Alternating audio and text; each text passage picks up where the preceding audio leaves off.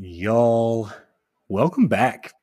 I, I am excited for sure, but uh, but tonight's tonight's going to be a special episode. Uh, honestly, um, Eric is here, my man, solid as a rock, and he is uh, he's going to be in for a ride, as all of you honestly are going to be, because this week uh, we welcome back friend of the show, John Rowe, and uh, and yeah, John and I in the last couple of years, both our fathers have died. So tonight we are going to talk about that. Um, anyone who's listened to this podcast before knows I don't uh, I don't hold many things in high regard. I tend to make jokes at basically anyone's expense. But when it comes to other people's parents dying, I am genuinely going to try my best to be respectful here. I mean, John and I go back damn near 20 years, but regardless, I, I think there is a there's a tone that has to be attempted to be kept. So I apologize in advance if and when I do break because I'm just, you know me. But I, am definitely going to try to make less jokes than usual. And I'm sure many of you are listening thinking you don't usually make jokes, and that's a fair point. But nailed it. Killing it. Tonight is going to be, I, I, promise I'm going to try a more serious discussion. Um, and honestly, I, I, don't even know where to start this one. Uh, you know what I mean? Like, I, I don't even I don't even feel comfortable like the usual stupid questions to start, like what's your favorite cereal or like what's your favorite color of socks. Like I, I think instead we just kind of got to start like John, just right now, man. How are you feeling uh, as we're about to start this episode? What, what do you, what do you, what's going through your mind? How, how are you right now, sir? I'm okay. I'm all right. Um, it is tough to talk about, and in thinking about this episode, I feel better today than I do the day before my father died. Hmm. I've gone through a lot of ups and downs over the last years, and uh, we'll get. I'm sure we'll talk about the circumstances within oh, our yeah. father's death, but one thing I can say today is I feel really good, and I got a lot of family around me who supports me still, and friends. And one thing great about living in the same city for your whole life is you got you got a lot of support around you. You know, uh, so, you know, I feel I feel really good today, and good. Uh, t- today was a real good day. Good. How Eric, you doing, Joey? Ah, uh, man, it's it's been an up and down last couple of. I mean, because John, we decided to do this one maybe two and a half ish weeks ago. So I mean, it has been on the back, if not the forefront of my mind, for at least well, two and a half weeks. You know, you I mean? given me you given me the option of this or chess, and yeah, it's true. I um I have a little more to say, I think, on this. That's fair, bro. Even That's though fair. I don't know if y'all said it, but if in the if you are playing chess and you think you're a novice or playing somebody better than you, you should castle. Okay, oh, it, it's just it, it, it, just like that's a novice idea. Keep your good pieces off the rails. Take center position. If you take advantage, trade down. Um, that uh, that's basically the only thing I would have. That would have been my entire chess pod. But we're talking we're talking about fathers, and we're going to talk about you know in a way I think we'll talk about grief. But I, oh yeah, one one thing I like to ask you, Joe, is just I, I guess kind of like an overbroad because we're going to talk about our fathers, but you're a father, and what do you think a role of a father is? Because you know people have you know people have different ideas, so that kind of wouldn't mind put it to you, and maybe you could talk about how your father played a role, and I could talk about how my father played a played a role. Absolutely. I actually have uh, a bit written down about that. I was going to try and end more or less on that, if you don't mind. But, oh, um, well, but no, well, dude, I, I, love that we're on the same page. I'm not even kidding. I, I love that well, we're like, I, obviously, I think there's, you know, a couple of standard topics that, that just had, you know, it, it just involve anything involving death brings up the kind of generic i don't know generic but there's a few general emotions and concepts that i think just everybody goes through. So yeah man i, I absolutely want to do that. Um before that though i do i eric how are you feeling bro? Like you're kind of sitting here i mean I, I, what role do you like you know what i mean? Like how, how are you sitting right now? So I've I've always found this idea interesting, right? Like this is something I actually wanted to ask both of you because no matter who you are, you end up sort of complaining about your parents one way or another, right? Like everybody. everybody's annoyed by everybody in some way, shape, or form, but especially your parents somehow, something they do tends to get under your skin. And I found myself based off experiences with like you two and with other people I know have lost their parents, sort of catching myself sometimes when I'm frustrated, being like, hey, at least I have this privilege to be frustrated. And so I'm curious with you two how you process talking about having your friends or your wife, Joe, or your loved ones, John, like talk about their parents when you're missing one of them. Like, how do you react to that? What's that like for you? I will tell you for sure, I am glad that enough time has passed that that awkward pause that I started to notice people that knew that my dad had died when they would tell a story about their specifically their dad but either one parent they would start into it catch themselves kind of give a half stare, realize they shouldn't have stared, and then go back into the story. Like they realized they probably shouldn't have said it, and then realized they definitely shouldn't have stopped, and then they kept going. I am glad that enough time has passed that that little moment is no longer a part of my day to day because I admit I don't I didn't know how to address that. I am of the personality type that I would rather just say it. Whatever it is you're thinking, I would rather the dirtiest, nittiest, grittiest details, the nastiest, muddiest, just hit me with it and we can address that. Dancing around the topic, I have never A been good at or B good at addressing when it happens. Like I don't know how to like do that dance. So I can say for certain I'm glad that no longer happens. But also it, it, at least enough time has passed. I mean, it's, it's, not even been two years, but it's coming up on it. I, I'm it's just part of it you know, like I, I am happy for others. Ash, if you're listening, I love you. I am happy for others that they have uh, the the the blessing to have both parents still with them, and I am also lucky. I mean, I still have my mother. Like I, I am still blessed beyond belief. And E to to kind of go on your point, I am I have definitely dialed back my or, or, lowered my bar, I guess, of like, oh, mom, you're being whatever again. And was like, you know what? That's cool, man. Like you, you do you, Phil. Like that is totally okay. John, do you have a similar experience there? Is that kind of how you feel about it? And just the question is kind of like how I feel when people bring up dads. Yeah. I'm always happy and supportive, you know, like talk about like when Clay talks about going and hunting. Yeah. And I'm just like, man, have a great time, man.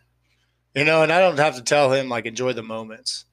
You know, like he, he's going to go out there and enjoy the moments. Like he doesn't have to tell me anything. You know, I think once you you have good friends when you you, you kind of you talk without saying the words and stuff. Hmm. Now within my family, I feel like sometimes when we get to talking about it, and it's it's a lot of one on one conversation. It's not like open room conversations. It gets pretty emotional pretty quick, and it's hard to it's hard to hold down the conversation. It's hard to t- say things without it wouldn't surprise me at some point tonight if I'm half crying slash talking, and that's about how it sounds whenever I'm talking to my mom about dad. Sometimes, oh yeah. So it's just, it, you know, that's that's kind of the way it is. And if anybody out there is recently dealing with grief, I would just tell them that's okay. Yeah, you know, they understand too if they've known that individual, and they think you know, most people have gone through loss, so um, I think most people can put themselves in their places I have something to. I don't think it'll lighten the mood, but I used to have a coworker who uh, I was so bad because we used to like hang out and have a good time. But his mom had passed at a young age. But I was still young and dumb enough to every once in a while forget and just go, "Your mom goes to college, like Napoleon Dynamite." Yeah. And the first time he actually said, "Yo, my mom's dead," I was like, "Haha, really?" And he was like, "Nah, for real." Yeah. You know, and it's just like um, so is there ever a good time to joke about death? I don't know. Maybe not. Probably not. See, but that's interesting because I, uh, made jokes like I have about my own father's death. I, I, I, admit that. I mean, literally about my own. Certainly about plenty of others, and I've made that same mistake. But like, I, some people have laughed and understood that I was doing it because if you know me, you know I make jokes just and as a coping mechanism to anything, especially this. So to expect that I would suddenly change my coping mechanisms, like I, I caught one person asking me, like, "Is now really the time to make jokes?" Like, have you ever known me not to make jokes? Like, why would I? Why would that stop? But I mean, but I, I get it. It's understandable from from that. But you know, I, but I'm noticing that personally, I say the word death more than most people. I don't use the term passed away and I especially do not like using the word lost when referring to someone dying. Like when someone says, We lost our grandma over the weekend. Like it is so hard for me when someone says that to not make a joke. Like, well, we should go look for her. Ha ha ha. Cause I can't, I can't get down on the concept of lost being dead. That's just it. And I know that's just semantics. And I know, you know, I'm I'm I'm splitting the atom of, of horizontal fusion for the semantics here, but I can't dig it. I just I I find that I am better saying straightforward. But here's my question to both of you. Why is it seemingly so as a society? Why are we scared of the word dead or death? Why did we come up with all of these metaphors? They crossed over, they passed away, we lost them, they're no longer with us. None of those things mean death, but we've all agreed that they mean death because we're too scared to say it. Why? I think there's a couple factors in play here, if I may be so bold as to propose a couple of things. Um, one, I don't know that like all cultures are like that with dead. Like, Ooh. there's literally a Dios de los Muertos, right? Right. In Mexico, they right. celebrate the Day of the Dead. And it sort of plays into the second point where it's like, in that culture, that ideology, in a way, they are lost because they do return. Ooh. You know what I mean? And so, like, and I think a lot of that might be based in the idea of religion and afterlife, which is something I was curious about when you were talking, saying this, Joe. Like, the idea that one day in a lot of religions or ideologies, you do get the chance to reconnect with people who have quote unquote passed or died, right? Yeah. And so I'm wondering if part of the um, language is for that reason. But as far as like just the word dead or death, I'm not sure why here we choose the nicer euphemisms than just the straight hmm. up. That's that's a really good question. It's definitely it. Now that you say it, it's an American thing, maybe just a Western thing. I don't know, but it's an American thing for sure. Uh, maybe we shouldn't generalize it. Maybe it's a person thing. Uh, to piggyback off Eric, I think dead is so finite, like it's a scary. Whereas those other words have an idea of optimism to them. So it's just like, you know, whenever you talk to somebody, you generally try to, at least I try to say things in the nicest way to make it understanding for them. Like, I don't want to tell them in a very mean, brash way because it might offend them. I think the word dead or death is just is like blackout, you know, no more, no more, no mas. Hmm. But uh, I think lost or, you know, that just takes a bit of the weight off of uh, the situation. Yeah, I think that's a really good point, John. Like dead or death, there's almost a sense like it is final, but there's it's we use those words more often or not when we're talking about something more violent or bad, right? Hmm. In a way, I think compared to when we say past or lost, there can be something more peaceful about that idea. And so maybe that's part of why we lean towards those words as well. Yeah, well, when you're talking about like afterlives, I was thinking about those Vikings, man. Like they used to celebrate just like going wild, and you get to party with your homeboys in the yeah. afterlife. You know, like, Valhalla. yeah, for sure. Fun fact: My mom wants a Viking funeral. Hell yes. Fun fact: I want a Viking funeral. I've never yeah. once. I've never once with requested. bagpipes but with bagpipes. I've never requested to be invited to a funeral, but I want to be there. That's very weird, I admit, but we're here, so fuck it. I want to be there. Also, uh, I, I, would think that on the whole, if you ask a general person how often they refer to a human being as dead, and I mean using the word dead, or how often they refer to their phone battery as dead, I'm willing to bet the average person says it more about their phone or about any other battery. You know what I mean? Like my TV died, my whatever iPad died. It doesn't matter. Like I think that's more common. But also, I, I think, and this is probably specific to me and my experience because I was a father of a four and a two year old when my father passed.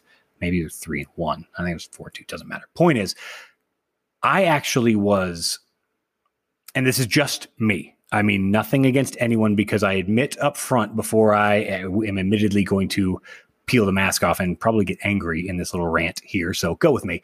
I know they were trying to help.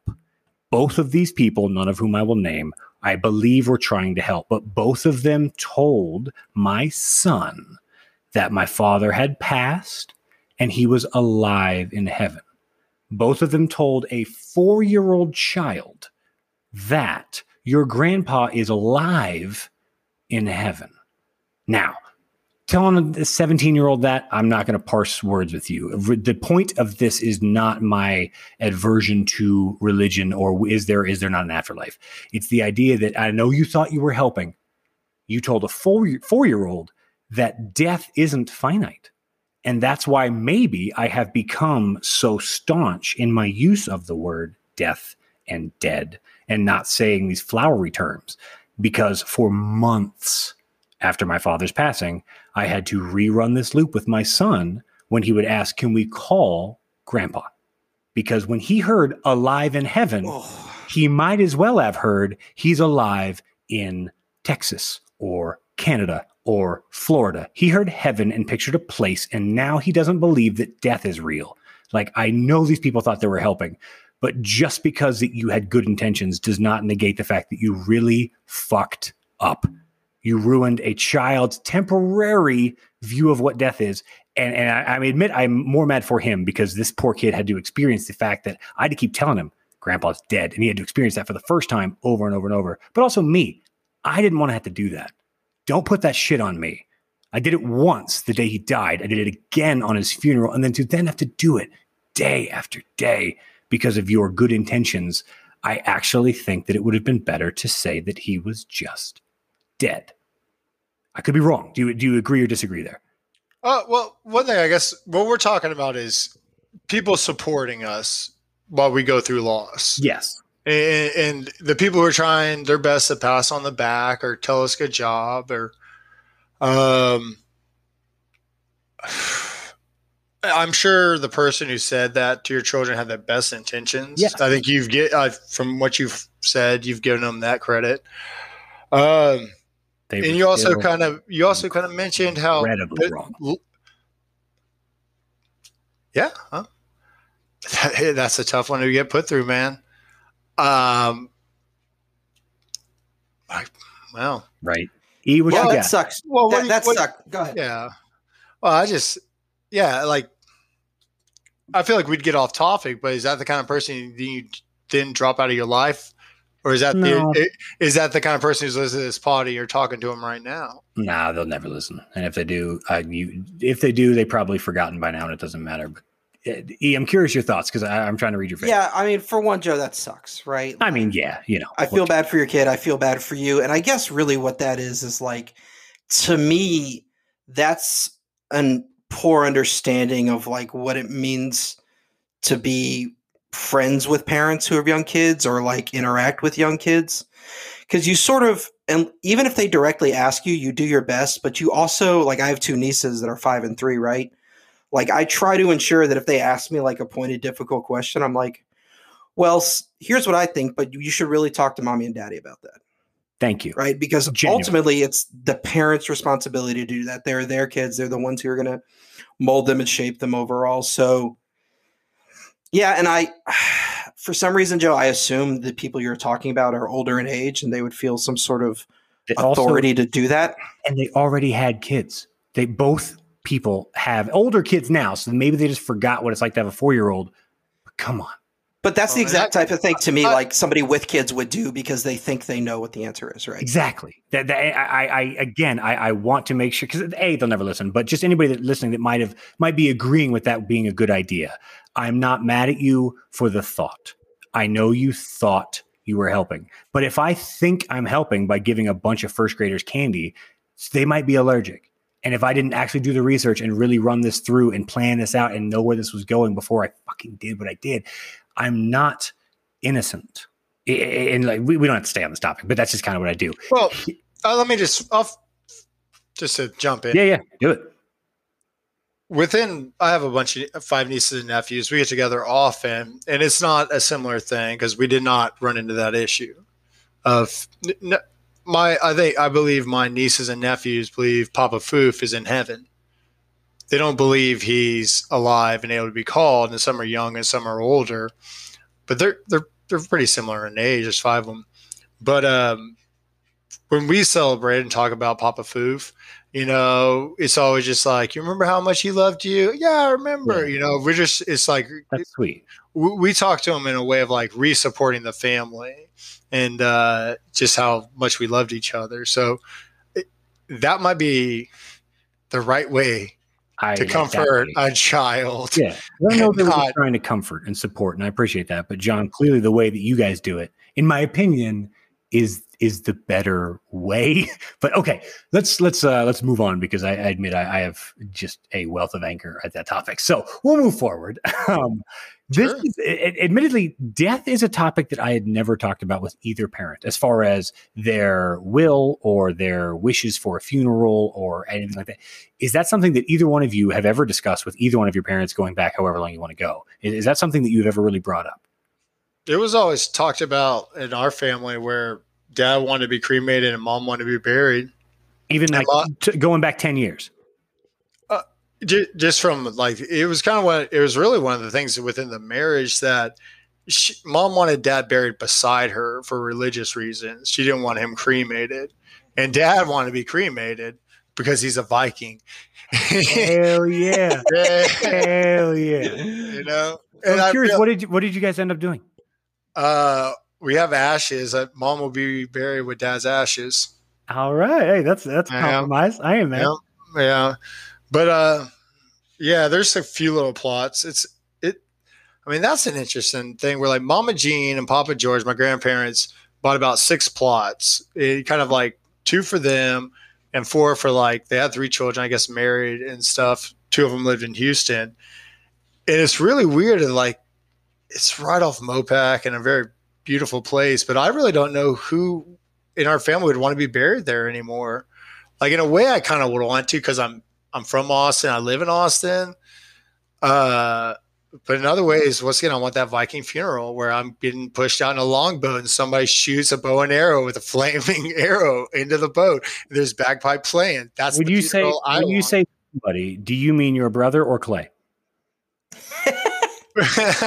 uh, I would you know what? I would choose Clay because he would actually practice shooting a bow and arrow.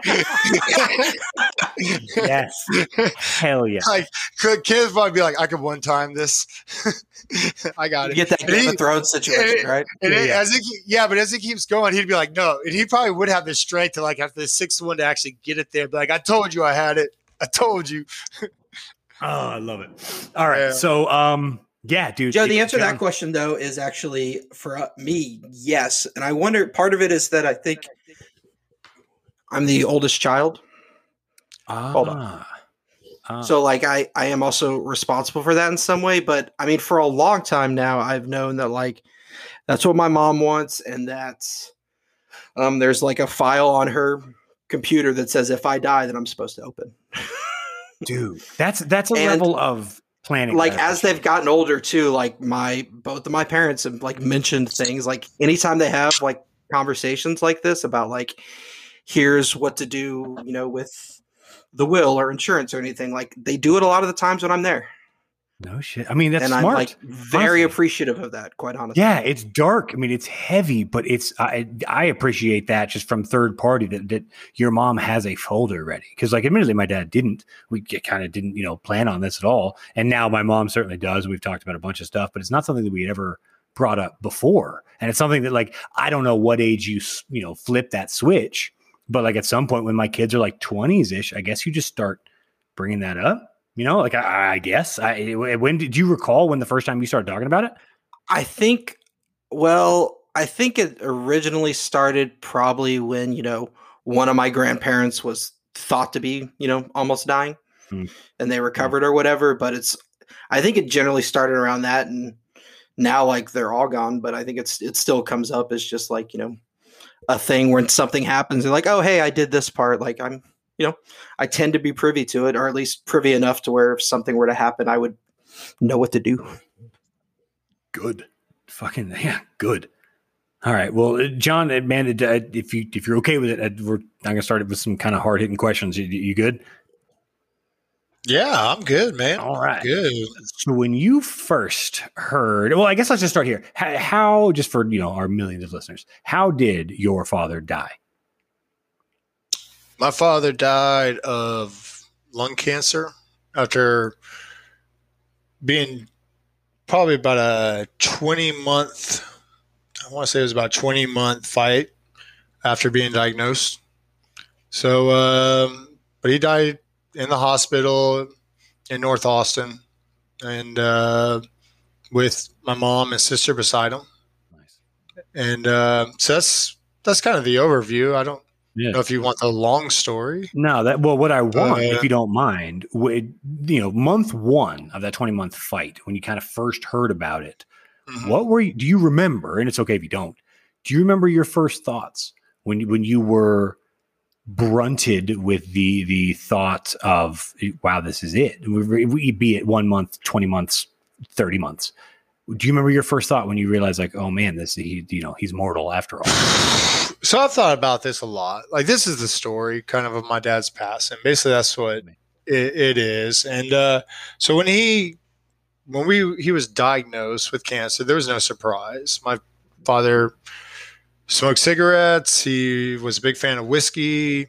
He loved the news. He'd come home. He'd work hard. He'd come home every day, like five, six o'clock. Put on the news. Have a couple cigarettes on the back porch. Have some whiskey. Cook dinner for everybody. Play some solitaire on the computer by the way, if y'all want to think about this, I want to ask you how the internet played a factor on your guys, on y'all's fathers.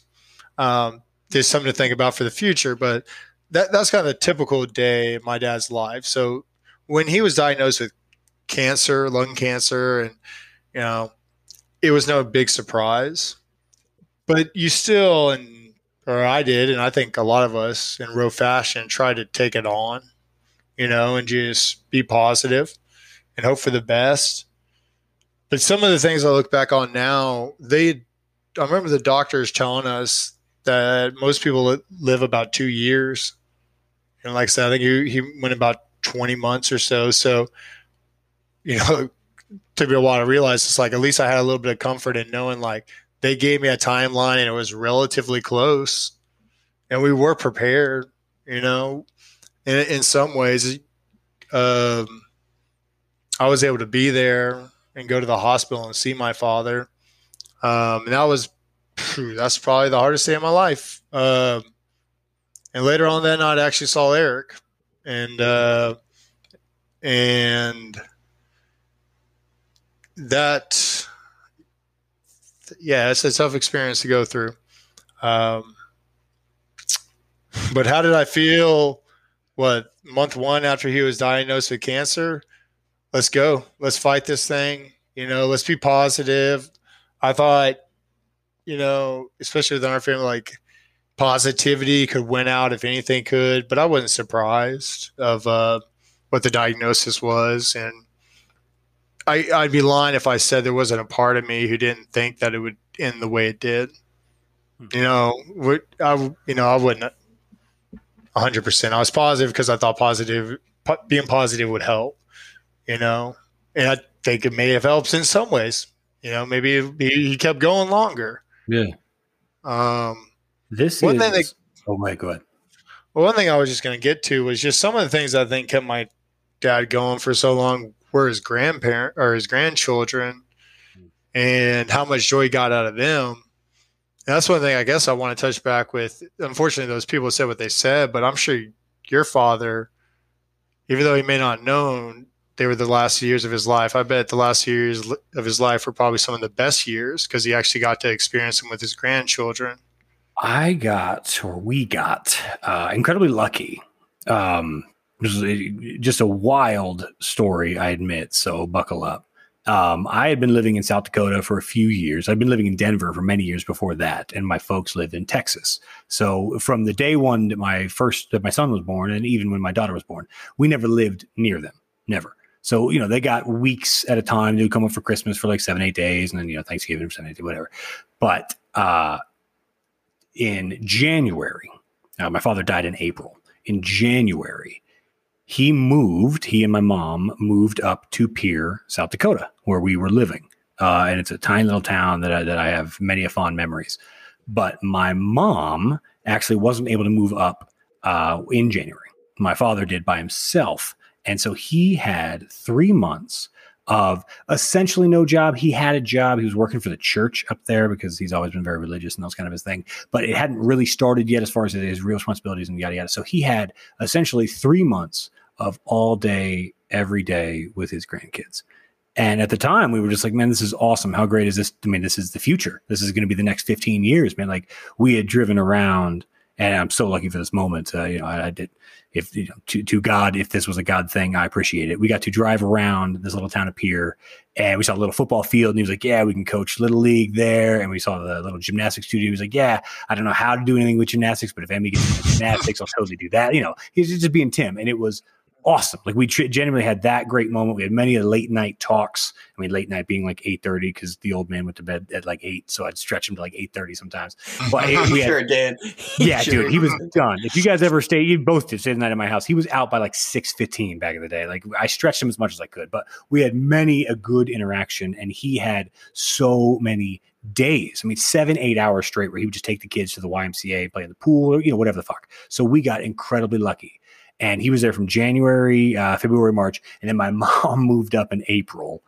And I mean, this is just the bomb of the story. My mom moved up in April, and three days later, my father died, and it was quite surprising, um, to say the least. Obviously, because I mean, she hadn't even settled in; she didn't even know the house yet. Like she hadn't even unpacked. Like you know, it was just a point. It was, I mean, not that there's ever a good time for anybody to die, but it certainly wasn't a good time to die. But that was that was the run up, and honestly, we were very lucky. Uh, not knowing it at the time, but that was a great way for him, for the old man to end his life. He got a, a giant chunk of time with his grandkids. Joe, for, it, for our listeners, can you just tell them how? Uh, oh shit, yeah. Uh, he died. He was helping the church. Him and a bunch of other people were out shoveling snow, and uh, they say that it's not good for anybody's heart when you're that old, but certainly a Texan who had never shoveled snow that probably played a part in it. Also, he was a smoker too, so there's a bunch of shit that went into this. I mean, whatever.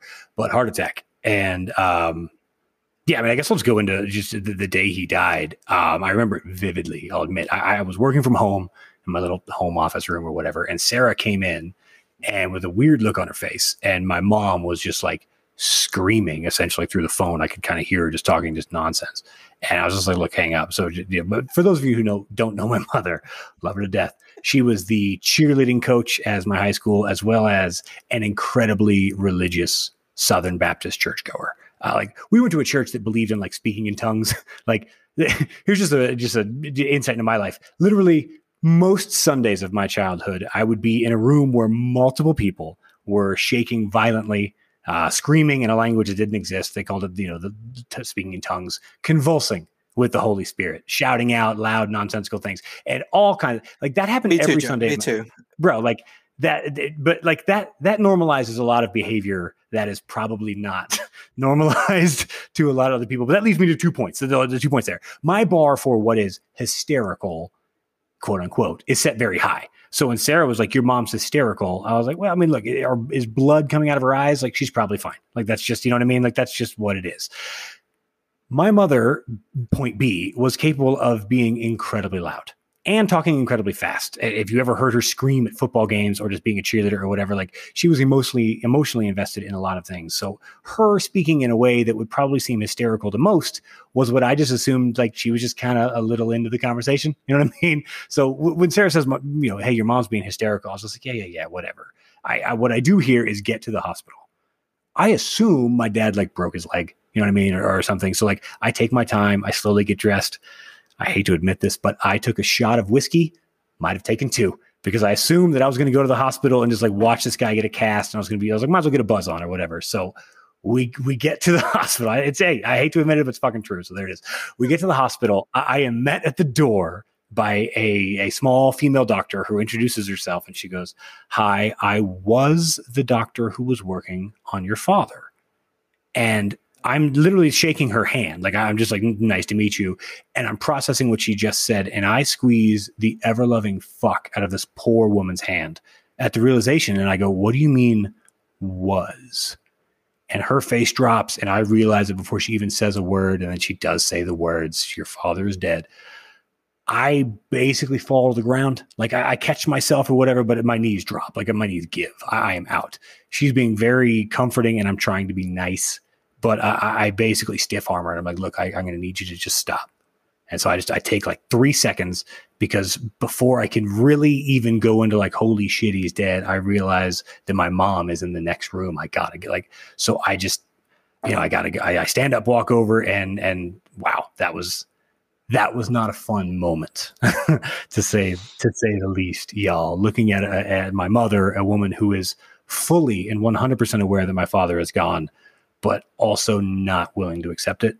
You know what I mean? Which oh, fucking, yeah. of course. Yeah. I mean, fucking yeah. like, of course. I never want to know what that's like. I, you know, Sarah and I agreed we're both to live to 110. We're going to die in our sleep.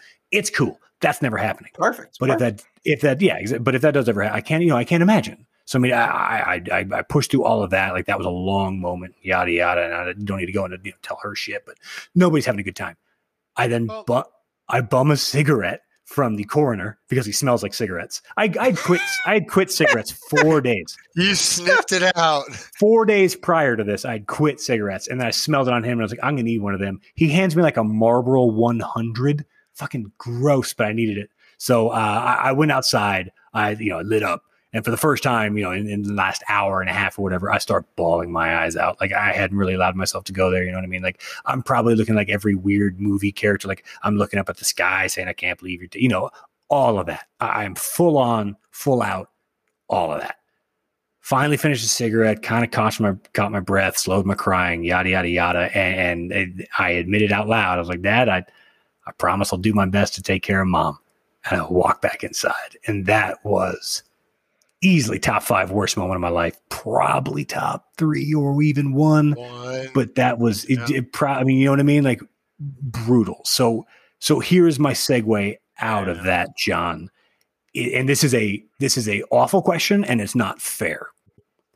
It, oh. In hindsight, do you think you would have preferred a kind of quick and random death a la my father or did you prefer the strung out process a la yours? No, uh, I've. We're not going to get offended, right? Like this is one of those things. Like, oh, yeah, uh, I've, I've had a hard time thinking about this because I I want to say you called me yours six months, five or six months after my dad passed. You give me a call, and I felt that it was unfair how you lost your dad it actually made me feel fortunate that I was able to spend time with my dad, thinking he was on his way. Like I, we kind of, you know, I, I, I still regret not going to spend more time with him, but I also still appreciate that there was an idea that he might die, so I, I still would make a point to go out and see him. So I always thought it was unfair how your dad died just one day uh, and it wasn't just one day. They were making the move to go up there to be with y'all.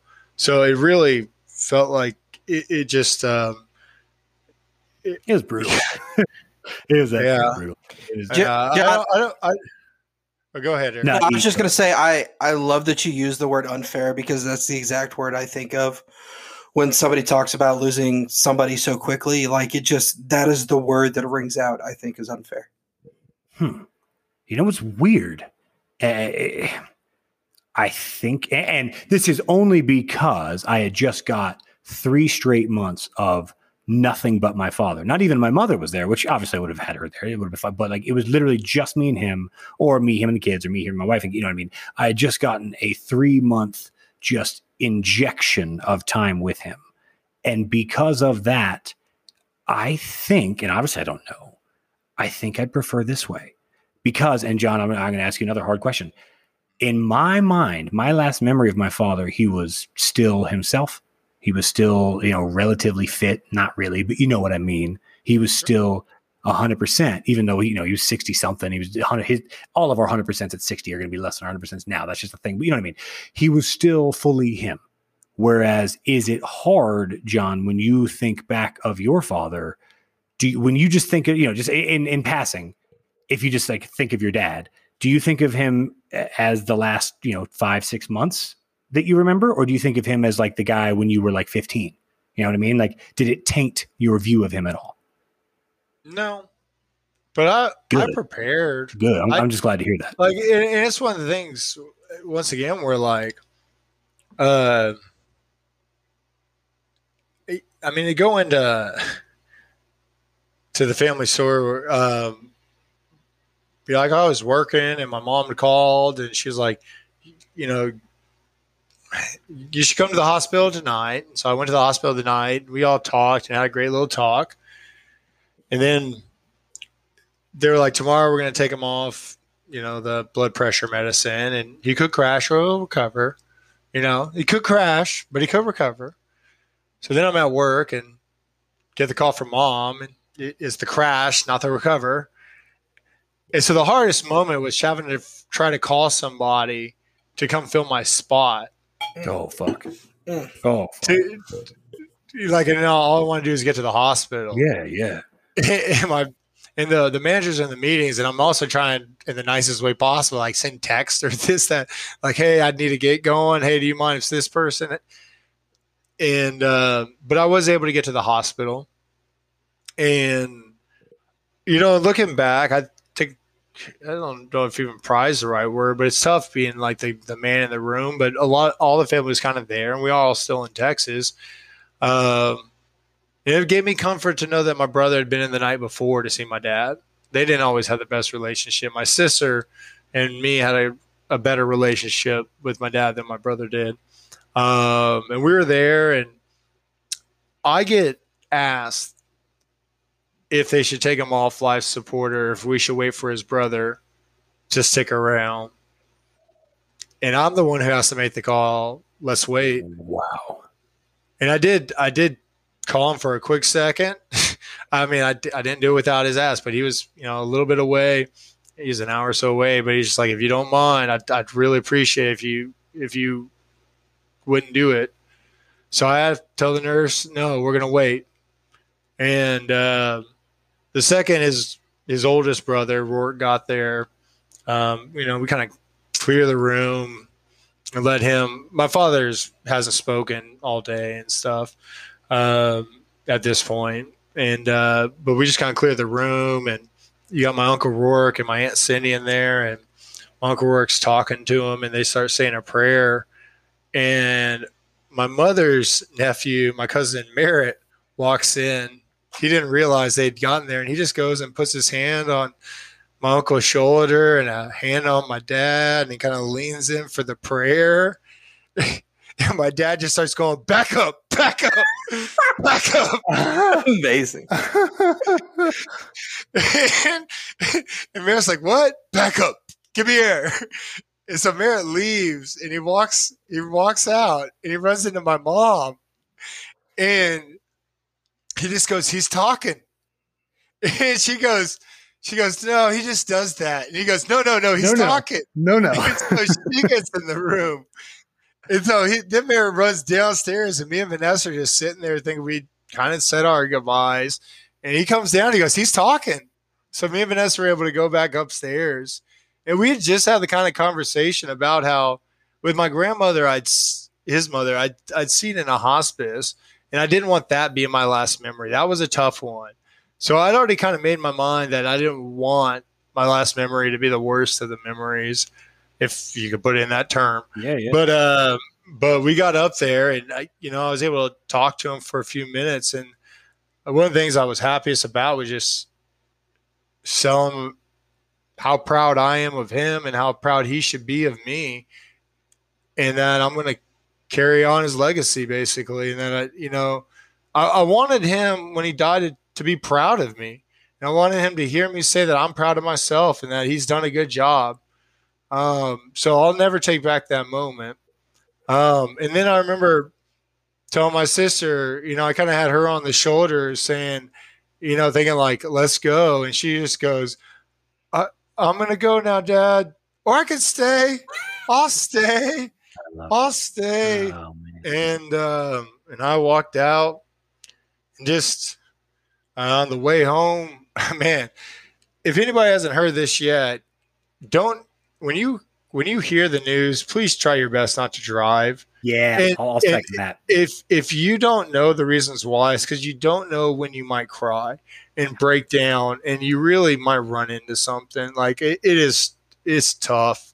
Um, but I made it home. No, you ain't wrong. Uh, Pierre, thankfully, is a small town. Like it's, it's less than a mile and a half from the hospital. But like that mile and a half took me like 15 minutes. Like it was, I stopped, gave it a cry, drove a couple feet, stopped.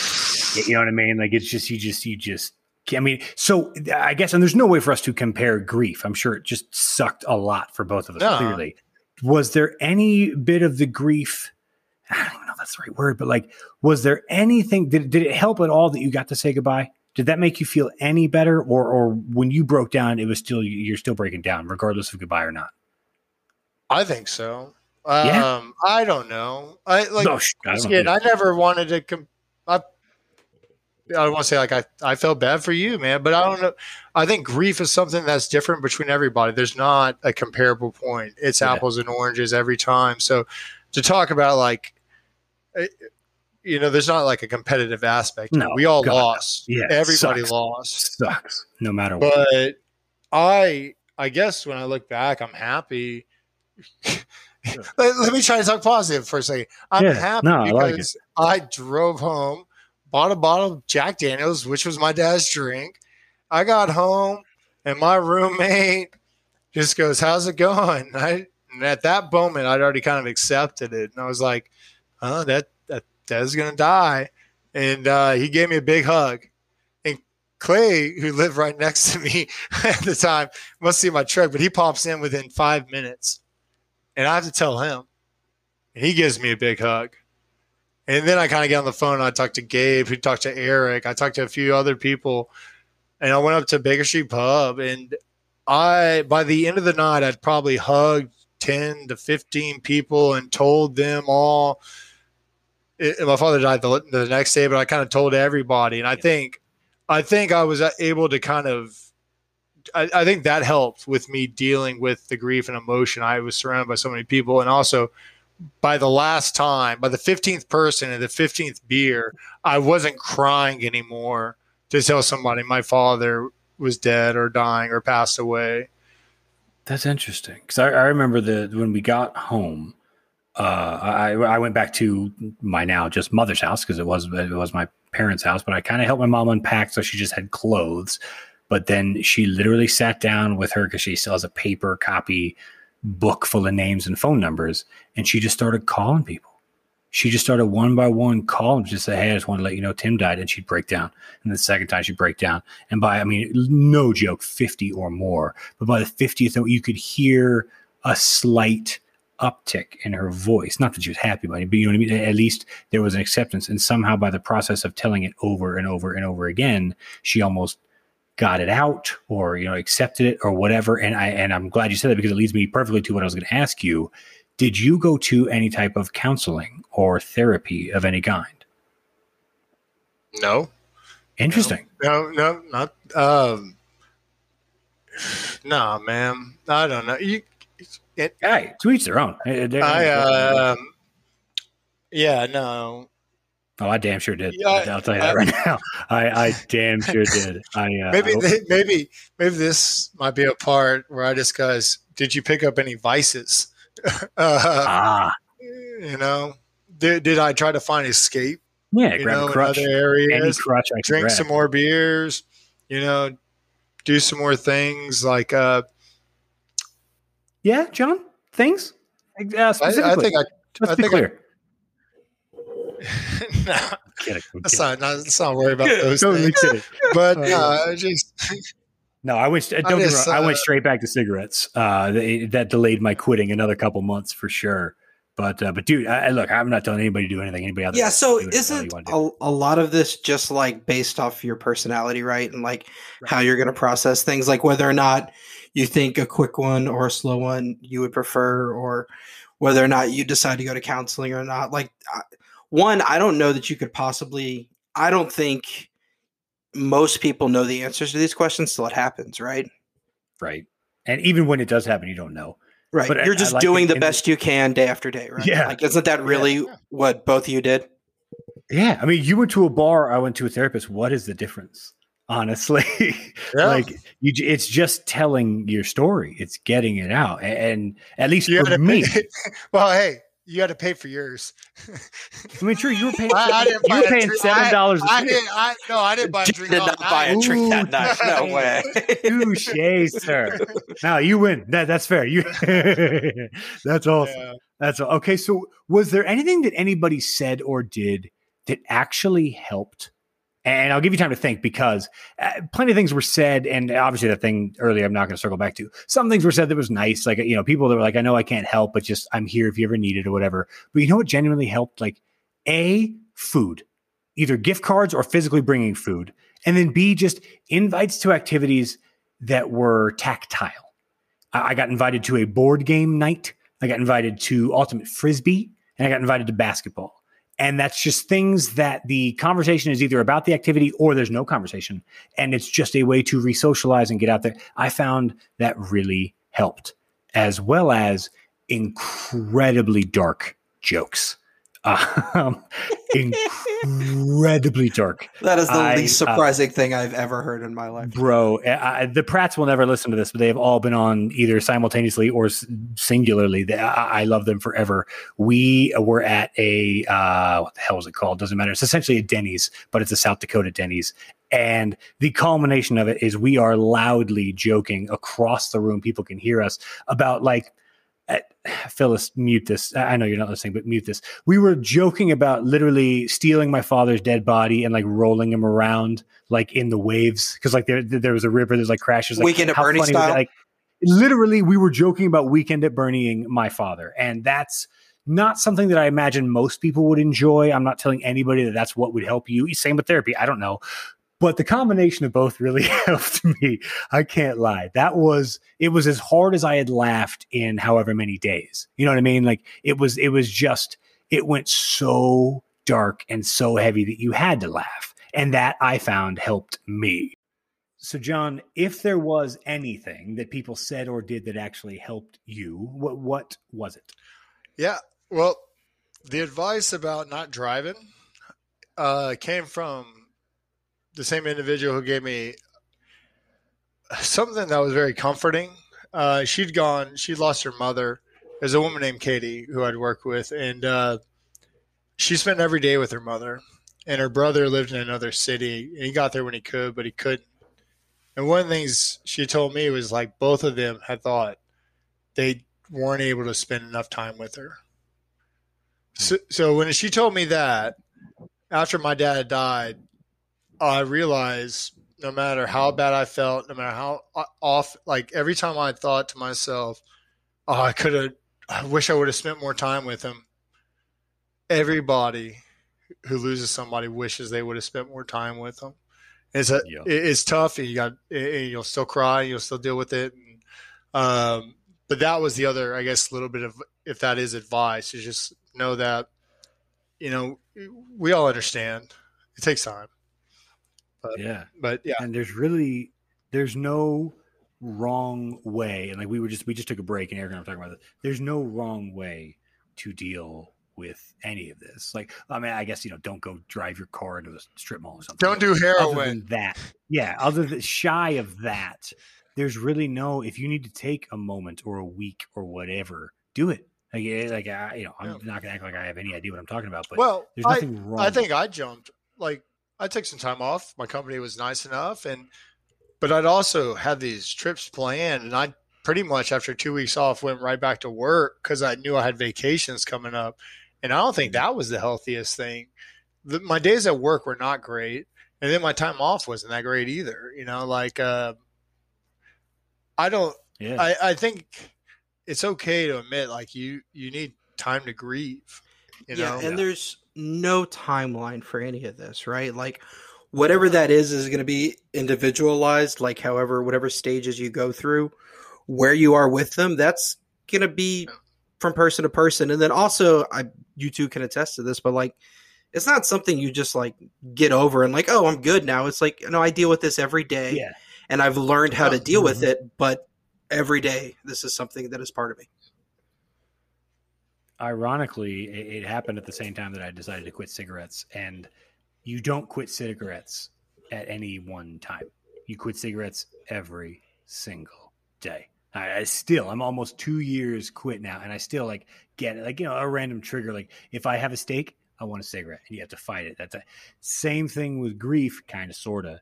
You you address it every day, and it comes in waves. And the first however many days or months, those waves are huge and heavy and often, and they hit you, and they hit you, and they hit you, and they hit, and eventually there's more of a break in between. eventually there's more of a gap. You know what I mean? And eventually you learn to recognize when they're coming and sort of ride them, kinda, whatever. You, you just you just get better at the grieving process day after day. You know, it, it's just like anything. It, to say it's a skill, I don't know if I should no, say that. Well, but to give a, it's it's it's something you need to practice like anything else, honestly. And it's weird to say it that way, but you have to face it and you have to get better at it every single day. Well, to tell a little story, a couple weeks ago, like I, I do this fantasy soccer league, and I'm actually not too bad at it. Uh, top, I'm talking about top 2,500 in the USA. Uh, Watch out! Come on, yeah, but I made it to number one, and I had this thought, and I'm probably jinxing. I won't finish number one, but I was like, man, if I finish number one, you know what? My dad always supported me and supported the Tottenham. It's like, you know what? I might just write a little post. I might just be like, I want to dedicate this to my dad, and that, hey. and that, but that destroyed me for the whole day. Like once I thought about that, I started thinking about my dad, and then I had to go to work, and I was just like, like I just wasn't in the mood anymore, you know. So I like the way you described it as waves because they come thick and yeah. fast early, and then you yeah. just don't really know when the next tsunami is going to hit, and it could be any little thing. Uh, and you just so hopefully once again, hopefully you're not driving when it hits. Yeah, I, it's that's happened to me once before, but uh, yeah, that's true. It's uh, do you find yourself, John, like? Eh, do you find yourself like listening to music that you knew he liked yeah. Or, like watching shows or movies like on purpose you know what i mean like do, do you do that like in a like i'm going to do this because it reminds me of my dad do, do you do that on purpose a bit yeah i mean i kind of was yeah. curious about you know some of y'all's guys dad's favorite songs and albums I, one of the things this is kind of a little sidebar but like i recently got a few books that I thought were my grandfather's, but one of them was actually dedicated as a Christmas gift from 1888. You know, so but wow, it, it, it, yeah, it's a it's gonna be a great read. Uh, but I understand what you mean. Where like if I could read the books my father was into, or watch the movies, or listen to music, that can reconnect me with him because that was yeah. what he was into. So I do that. Yes. Um, one of the things I remember he always told me was, uh, the song Freebird. He's just like, man, he's like, it didn't matter where I was or what I was doing. I, the speed limit could be 55, and my dad was a safe driver. We'd be like, man, that song comes on, by by the end of it, I'm going 80. you know, like for whatever reason, like, you know, so uh, he he was a huge fan of music, and uh, I I connect with him through music. I, I believe that. That's awesome. Yeah. E, I know your dad has like recorded songs or it's been on song like that our listeners would have heard of. Yeah. Like it's the, weird. Randomly, I think the other day we were listening to um Tell It Like It Is or something like that, the song, and he's like, Oh yeah, I once recorded this with Smokey Robinson. I had a big solo. it's just like he'll say yeah. stuff like that. I'm like, okay, guy, that's that's real cool. Like Your dad, seriously, like or he's ooh, baby, baby. a cool guy. Yeah, like, yeah, like he's he's actually like he could sit down in like a smoky bar with like musicians, and he could swap stories with like the greats. It's fucking, it's it's wild. Yeah. But but I, I honestly find that I, I can't. Oh, go ahead, go ahead. Well, no, just like the talking about connections thing, like you know, um, like my grandfather was a big Yankees fan. If I like watch a Yankees game, I think of him. And then like even when your parents are alive, I think you do that as well, right? Like my dad loves the Masters, so like at least at some point next weekend when the Masters are two weekends, I'm probably going to try and watch the Masters with them because it is a tradition and it means something, right? And so like staying connected awesome. in that kind of way, yeah. Yeah, dude. I mean, that's for some reason I can't get. My dad was a huge Beatles fan and Todd Rundgren fan, and I and maybe it's something that I'm doing on purpose or subconsciously. I can't get into them the way I used to because I used to love the Beatles and I liked Todd. I liked a lot of his stuff, and th- there's a luster that has fallen off. And maybe it's the same idea. It, you know, it's like a. It, I thought like it was a, a Who fan. Was it? Well, you don't have somebody a fan of the Who. The Who and yes, for sure. The Beatles was his favorite, and Todd was definitely number uh, two. But regardless, I can't dig on. But that. like, you don't get to share that with them now, right? Yeah. So like, but what I do, it's not like you listen to it and yeah. But I mean, but what I do, I, I find myself rooting for Ohio State in anything that I happen to turn on. Uh, Ohio State was playing Michigan in college lacrosse today, and I tuned in, and I, I knew what I was doing on part. Like I, I've never really hated Michigan, but I do now because like it's like you know it's, it's like my little uh, my, like my little one up. Like all right, Yeah. Dad, I got you. I'll hate I'll hate them for you. And sports hate is the best. It hate. really is because it's so you good. know it's fake. You know I'm never gonna like what my best friend growing up, Michael. Uh, he was a Michigan fan, and my dad and him used to always bullshit, and me and Michael's dad used to always. And it's purposefully fake, and that's why it's fun. And that's what I mean. And I admit that I'm doing that now. You know, like it kind of more or less on purpose. But also, John, do you find that you and your family like? Do you talk about your dad now? Like, does it come up in conversation? or is it something that you need to like because I, I can always tell specifically with my mom but sometimes with my brother. I can tell when it's like oh we need to just like talk about it. Like you know what i mean? Like I, I- we need to just just say it clear the air you know what i mean? Bring bring it up and then move along. Do you guys do the same thing? Do you guys bring him up much? Do you talk about him much? Probably, yeah. You know. Um, I think I I think any chance you can bring him in in a positive light. You know, for instance, that's his favorite song, or oh, didn't you know? Because i in a part, I really don't think all of my nieces and nephews are going to remember Papa Foof. Great name, by the way. yeah i But love that. that's the I first still heard hope- that i love that so much Thank you. uh, but I really hope the oldest do kind of remember the connection because I also think they can retell the Mm. stories, you know, and they'll pass, they'll tell how much, and so it's it's just about supporting uh, the, Yeah, the, the road yeah. tribe. it's just about kind of uh, you know, if you get an opportunity to talk about it, you know, or is this that the other.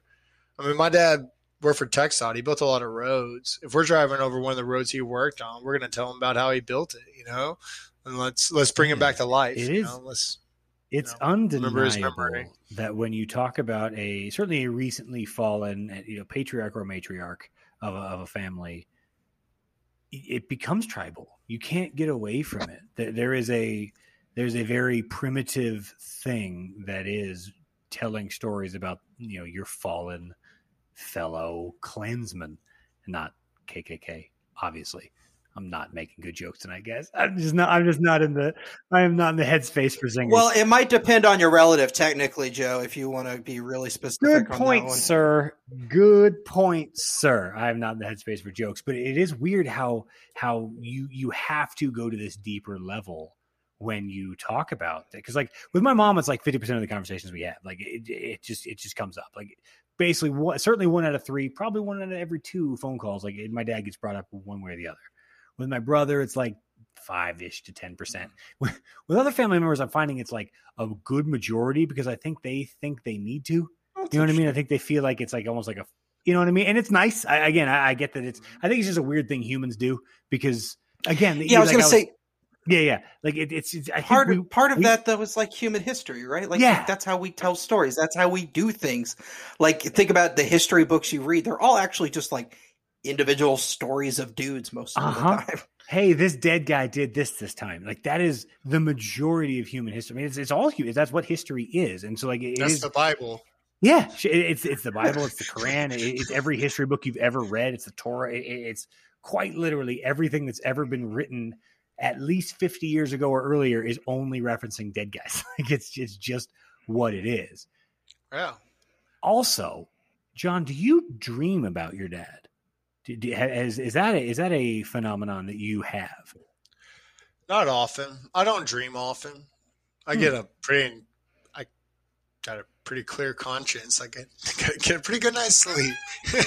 but no, I mean, there have been times I've dreamt about my dad, Interesting. uh, and and they're impactful when I wake up. Um, you know, it feels like you know I gotta listen to them. You know, you know, me. It, it seems like it comes in time of stress Mm, uh, might have been one of the reasons why I was, you know, dreaming. But uh, interesting.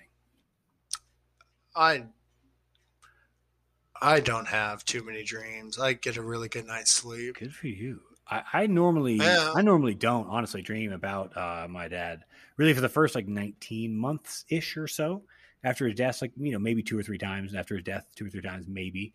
But uh, John, when we talked a few weeks ago about doing this topic, I have dreamt about him so much more lately. It, it's odd. And one day, and it's weird that you said stress because one day I was having honestly a, a terrible week uh, at work, sales week or whatever, blah blah blah. And I had for the first time a because I mean usually it's just like I'm sitting watching a ball game or something, and like my dad happens to be next to me, and it's just like it's like just nonchalant, and I wake up and I'm like, oh man, that was my dad. Like I can't believe I was sitting next to the Yeah, But this one in particular was the only one so far where like I realized it, like during the dream. Like I guess some people call it lucid dreaming or whatever. I realized like, oh man, this is not reality. You're my dad. Like, oh my gosh, what's going on? And we had a real conversation. You know what I mean? Like, eh, I'm not a smart enough person to tell you what is real or not. Is that likely just the manifestation of my mind's remembrance of a human being that I had an intense connection with and a fabrication of that? Probably. But something felt different. Something felt real. And we had a real conversation. And, like, honestly, I don't remember a lot of the stuff, but I do remember the end. He was asking me about my kids. And I said, Yeah, they still remember you. And you know what? I think Sam, my brother, I think Sam would really enjoy a visit like this. And he goes, Yeah, yeah, you're right. And we hugged and I woke up. And it was incredibly trippy because I woke up and just stared at the ceiling for hours, or at least it mm. felt like hours. I don't know. But wh- is that actually him I you know I, I, can see how people would take comfort in the belief that that actually was his soul somehow manifesting across the expanse of the infinite, you know, words blah blah blah. Could that have been him? Maybe. Would I want it to be? Absolutely. I would love for that to have actually been a real encounter, you know, with my father. Like that would be that would be awesome. I'm not going to pretend like I wouldn't want that to be true. Do you believe either one of you that that is possible? Now, I, am not talking like a. Uh, I just forgot the guy's name. The guy that made that TV show, Talking to the Dead, John, uh, whatever the fuck. I almost said John Stamos, but it's definitely not John Stamos. Whatever that guy was, that he was like the crossing over with John Edwards. Oh yeah, I'm not John talking, Edwards. I'm yeah. not talking that. I'm not talking that at all. But in a in a dreamed state or a, a maybe even a heightened, you know, mental state, if you're really just focusing your energy or meditating or whatever, it, do you believe that that is possible for the realm of the dead to? To honestly, like kind of like we are talking about, like in Dia de los Muertos, like they there is a whole culture that believes that's possible. Do you believe that it's po- not that it's true, not that it happened? Do you believe it's possible? Yeah, I do. Um, really? I don't see why not.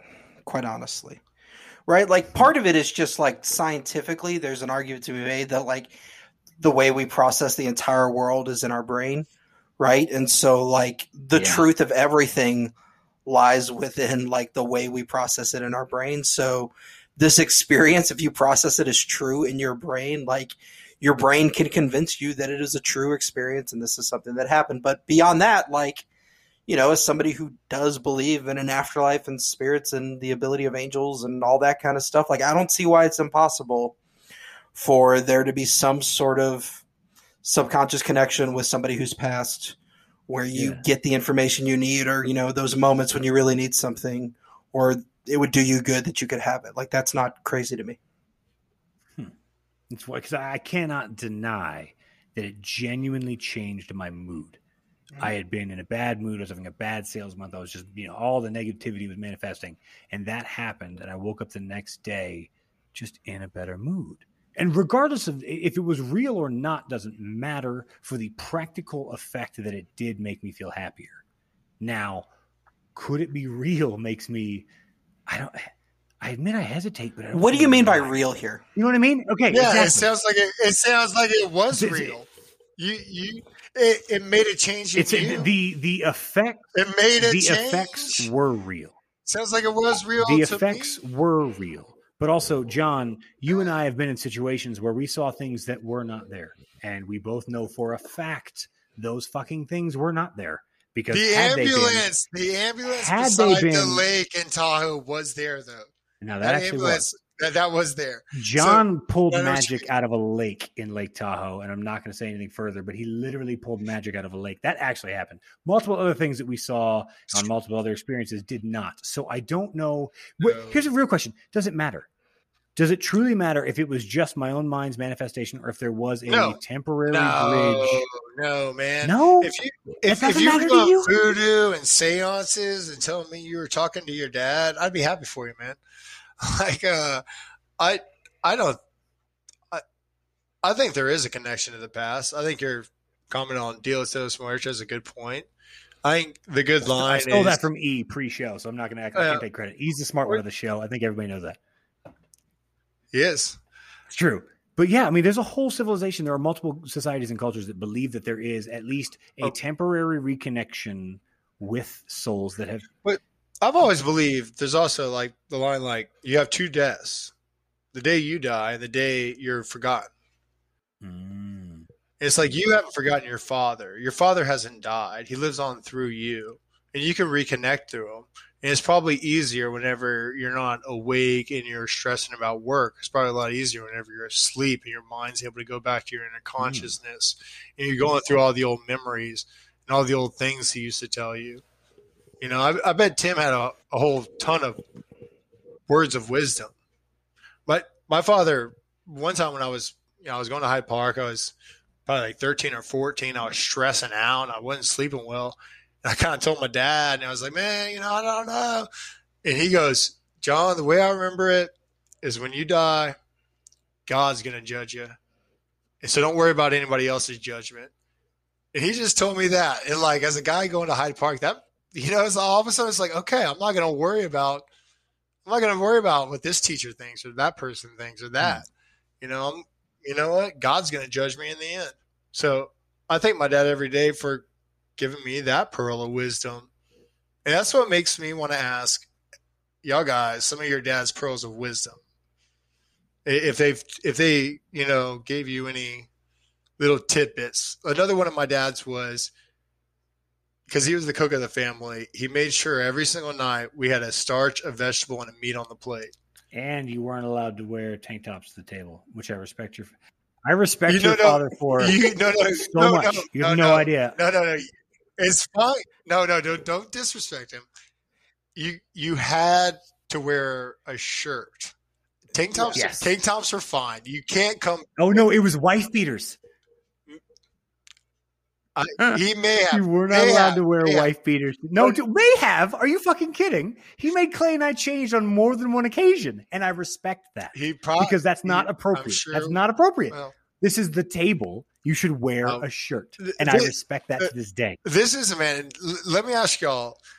When y'all were sitting in like polite society dinners, if you put your elbows on the table, would any of your parents ever thick them?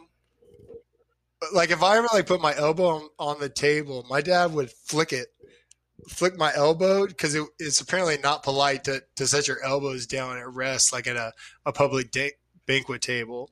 Like you should keep one hand low and one hand high and eat your food and stuff like that. Not not flicked, but yes, I've multiple times No. been told to get my elbows off the table. Generally, it was it was grandparents or like somewhere else, but yeah. Okay.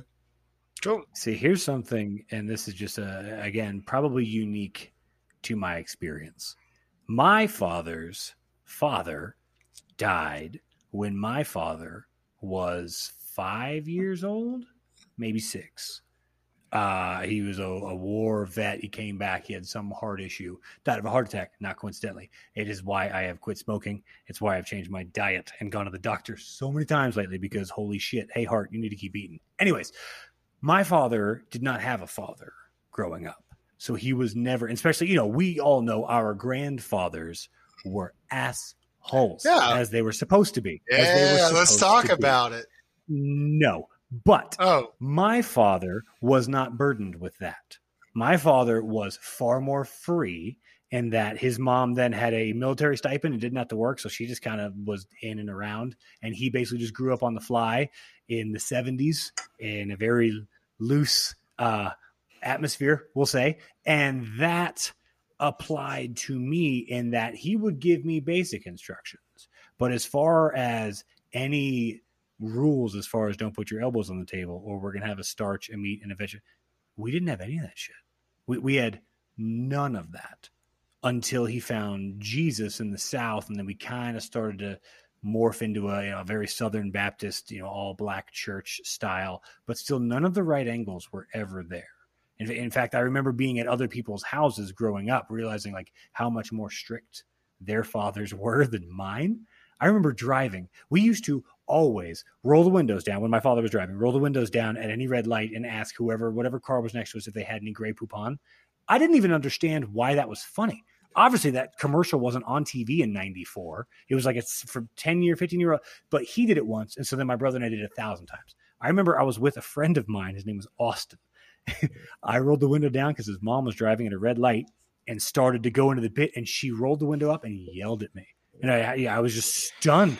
I was just like, so "Whoa, it's funny." funny." She goes, "That's not funny. You can't do that. That's a stranger. You can't get that straight." I was like, "Oh God, other people's parents are different than mine." And that, so to say, I, I don't know that I could quote any of his pearls of wisdom, but his overall general demeanor is what has guided me through life. As I noticed, he was just different than most of the other right-angled fathers that I had come across with. As are you, Joe. As are you. I, I've noticed. I, I don't think that's. I don't think there's much Oh, I can do mean, to change that. I mean, as a I compliment. I don't think that's I even mean a choice a anymore. man. no, I'm happy. I wouldn't trade anything for it. I would never go back on what I had. Do was you know- blessed. I was incredibly lucky. Do you know where he grew up? My dad grew up Uh, in Chillicothe, Ohio. Ohio. So Yeah, that's that's why I do. It's why my accent is so weird. so he's a It's Buckeyes. why my fan. accent is. Yeah, both both my parents are from Ohio. They met in Ohio State. They moved down to Texas as had my brother and I. That's why our accents are fucked up because we grew up in Austin, which isn't even super Texas, but then still surrounded by Texas. But then at home No, we're was the Ohio Northern accent. So it's just my my accent is just whatever you want to call this. I don't even know. What about your dad, Eric? Where'd he grow up? Here, man. Man. See Texan? Yeah, he was born in Crystal City. He moved he moved to Austin when he was like a baby or like a toddler or something like that. Went to Reagan and LBJ when it opened up. So yeah. Nice. Super. cool. Your mom too? Uh, my mom's from Louisiana and then she moved here for grad school. Very cool. Most from Louisiana? Yeah, man. That makes sense. Yeah, That Yeah, makes yeah, so I much feel sense. like- Doesn't it? God, she- everything I learned some about her, she is just cooler and cooler. Yeah. Yeah. Well, she'll be glad to hear that. She's definitely listening. Uh, Mo, I love you. I always have. Thank you for everything you did not get me in trouble for when you totally could have. So thank you for that very much. Um, all right, so I, I think we're kind of here. I do. Wow, we're going to circle back twice in an episode. This has never happened before. John, the the idea of the role of the father Mhm. in your household. What was the role of your father? disciplinarian, Hmm. uh, breadwinner, uh, I think so many of our listeners are going to know my mom and know how caring she is. It We really, six listeners, bro. and well, I think all of them are going to know They definitely are. my mom. And she just, there wasn't, especially early on, there wasn't a lot of work my dad had to do on the kid front. My mom had it covered. And, uh, but, um, sorry, give me one sec. No, you're good because I'm intrigued by the disciplinarian portion because I mean this question is for honestly both of you because you know whatever. Did you ever have that moment where you stood up to your dad and you were like, "This is it, I'm a man," you know, while you were like still living in his house? Did you ever stand up and be like, "This is the moment"? Like John, did you ever have that moment where you're like, "I am willing to throw hands right now, like it, this is going to happen"? Did you ever have that moment? No. My, Interesting. my older brother was not always the nicest. I played the role of the good younger brother who Uh, who supported and uh you know would try to be the nice son and and and they and I did a good you know I, I felt like I, I, I played football Kenneth with, did not. I went to college Kenneth did not. And, you know our lives were kind of going different ways and uh but I always maybe I could have done a better job of supporting him you know in different areas but I I was good at playing the role of the the good son, and I was happy in that role. Now, to think about some of the disciplinary punishments, I remember when our, my dad we we got the spanking, we got the belt. I don't know about y'all, but uh, and Mhm. my dad would be like, "Hey, man," he's like, "If you if you bend down, I'm going to hit you in the back, or if you jump, I'm going to hit you in your legs. So you might as well just take it. Yeah. But I like if you, you know he'd get watching his news. So if, if I was too rambunctious, he'd send me to the room, and I used to go to my room and I would put on like so many boxers and sweatpants and then my blue jeans, and I would just oh. sit there and I would layer up, baby, and, and and I would just sit there just waiting waiting just like, oh man, he's gonna catch me. He's gonna catch me. He's gonna, and then like he'd come in and be like, all right, it's time for your spankings. and later, years and years later, he used to go. What always struck me was when I sent you to your room and made me feel bad was you I'd go in there. You weren't playing with your toys or having fun. You were just sitting there waiting. Yet he he had no idea that I was sitting there waiting because I was so worried that the was waiting was the hardest part. Yeah, yeah, we both were waiting. It's like there's a song about that. yeah. So, uh, he, how about you, dude? Did you ever did you ever stand like I I, I cannot picture this happening, but did did that ever happen? Did you ever like you know you know what I mean? Like did that did that moment ever happen? Yeah. So my dad was also the disciplinarian, but a part of that I think was cultural in a certain yeah, way. Like I don't know that that was his dude. natural disposition.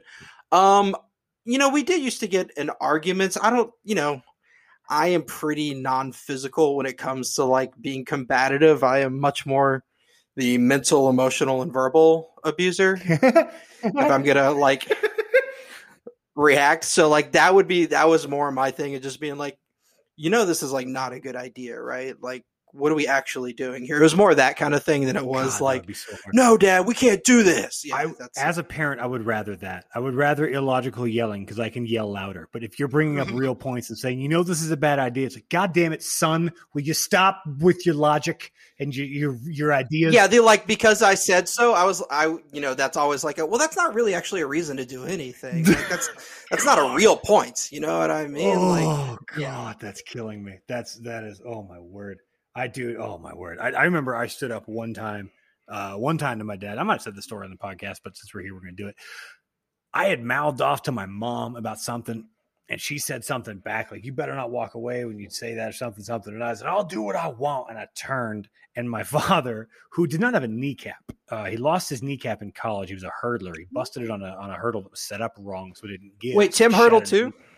To, yeah, yeah, surprise. It, of course, I of course am that motherfucker. It, this this was a realization that Joe Brady and I came to many that's many years ago. Got, holy shit, we are our parents. Holy shit, from. who knew? Yeah. That's where I got my hops from. Was literally him. Anyways, he didn't move that quick anymore because he, you know, he's been without a kneecap for twenty years. He moved so quick this day. I didn't realize he still had it.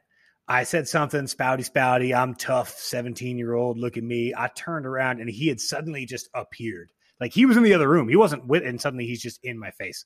We're in the kitchen. He's in the edge of the kitchen. I'm more or less in the middle of it. And he says something like, You're going to apologize to your mom. And this was the moment that 16, 17 year old me, I don't know, but you know, I thought I was tough. I realized that I'm making this is it. I'm making my stand. And I just said something like no, or I'm not going to do that, or whatever the fuck I said. It doesn't matter.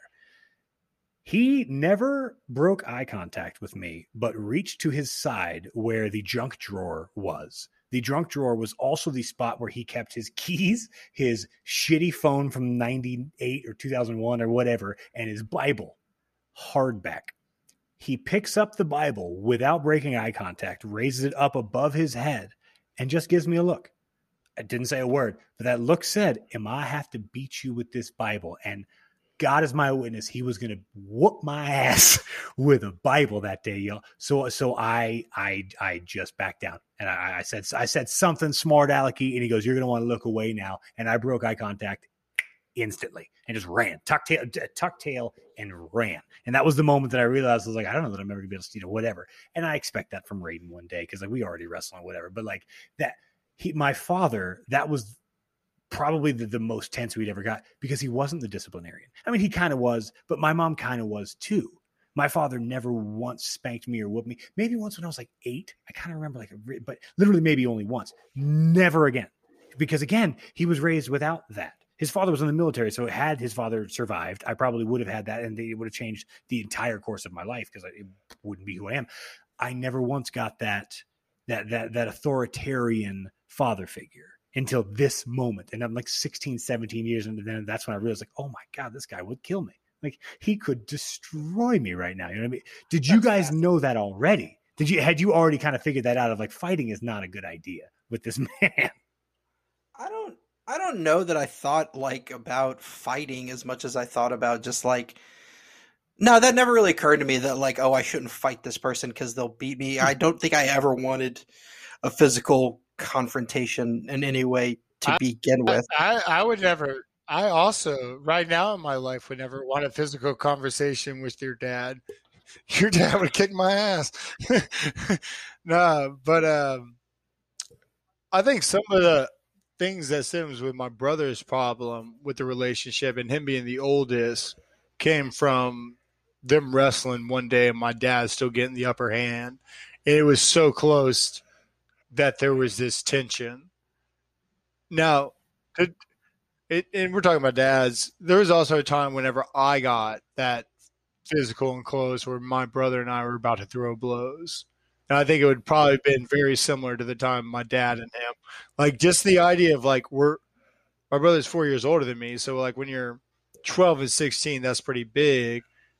When you're twenty one and twenty five, it's a little bit less. Yeah. And uh, so I can remember times with my brother when it was riding high.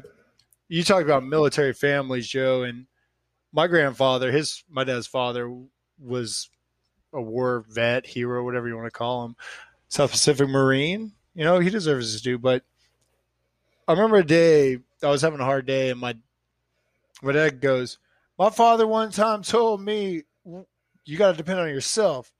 Where are your friends? Are your friends going to bail you out of jail? Where are they going to be when you really need help?" And I looked at my dad and I go, Hmm. "I think your dad's wrong. Your dad was wrong." and he looks at me and goes, "I think you're right." Oh, that's amazing. Hey. And uh, and it was one of those things. Just awesome. you know, I'm not proud of myself or my friends. I think my friends will be there, and I think that was one of those things. He had a hard time. He, my dad didn't have a lot of friends, but he also had the military father that didn't give him a lot of positive reinforcement and support.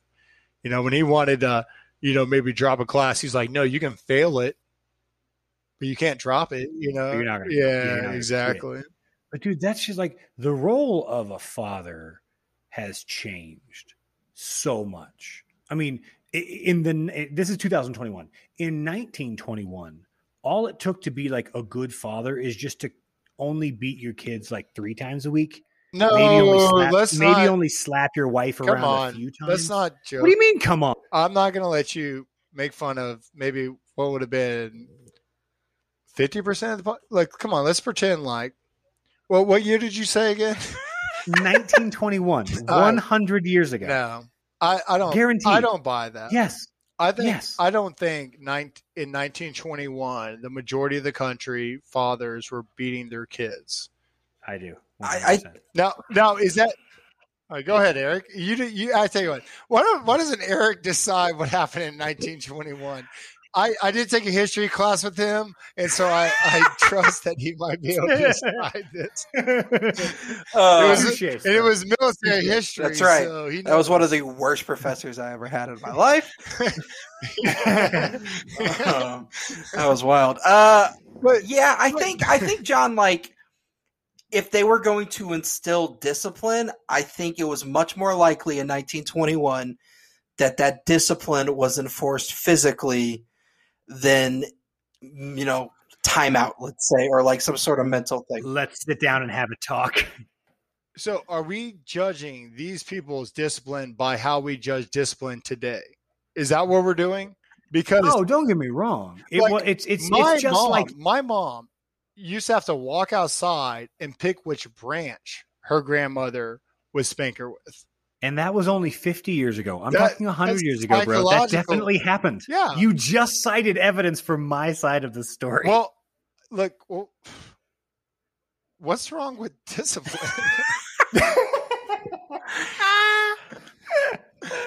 oh, Lord. Yeah, All right, to be, so I- be like, fair to John, to be rails. fair to John, I promise you, kids in 1921 process that type of discipline differently than kids now would. You know what I mean? Like Ooh, because it was so normal, yes. that was just the way it was. Now Yes. that's why they grew up you know, a certain way. We're talking about children of the depression right now. So like Yeah.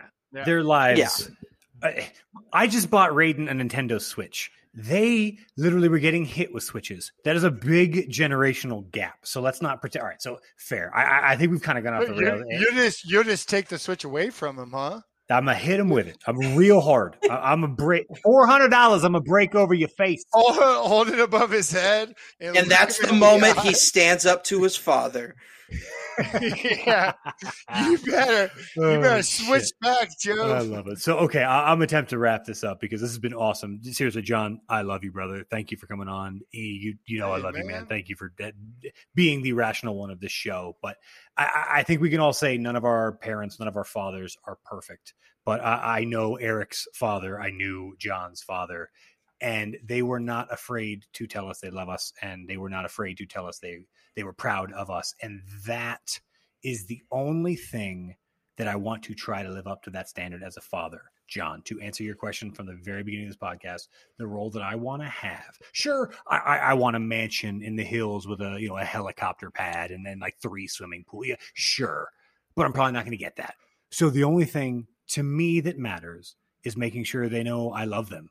You know what I mean? So I mean, i- i- it's just the the idea that I am willing to be open to tell them that even when I'm mad at them, I love them, and that no matter what, that's not going to change. You know what I mean? Yeah, Joe, I love that you said that because I think one thing I've learned from watching people go through what you two went through and other people is that like how important it is to make that very clear to people when you have the chance, right? Always, always. So i- i- if any of you made it through what's probably like an hour thirty of this, I love you. Thank you, and go call your family. Tell them you love them. I love you too. See y'all next time.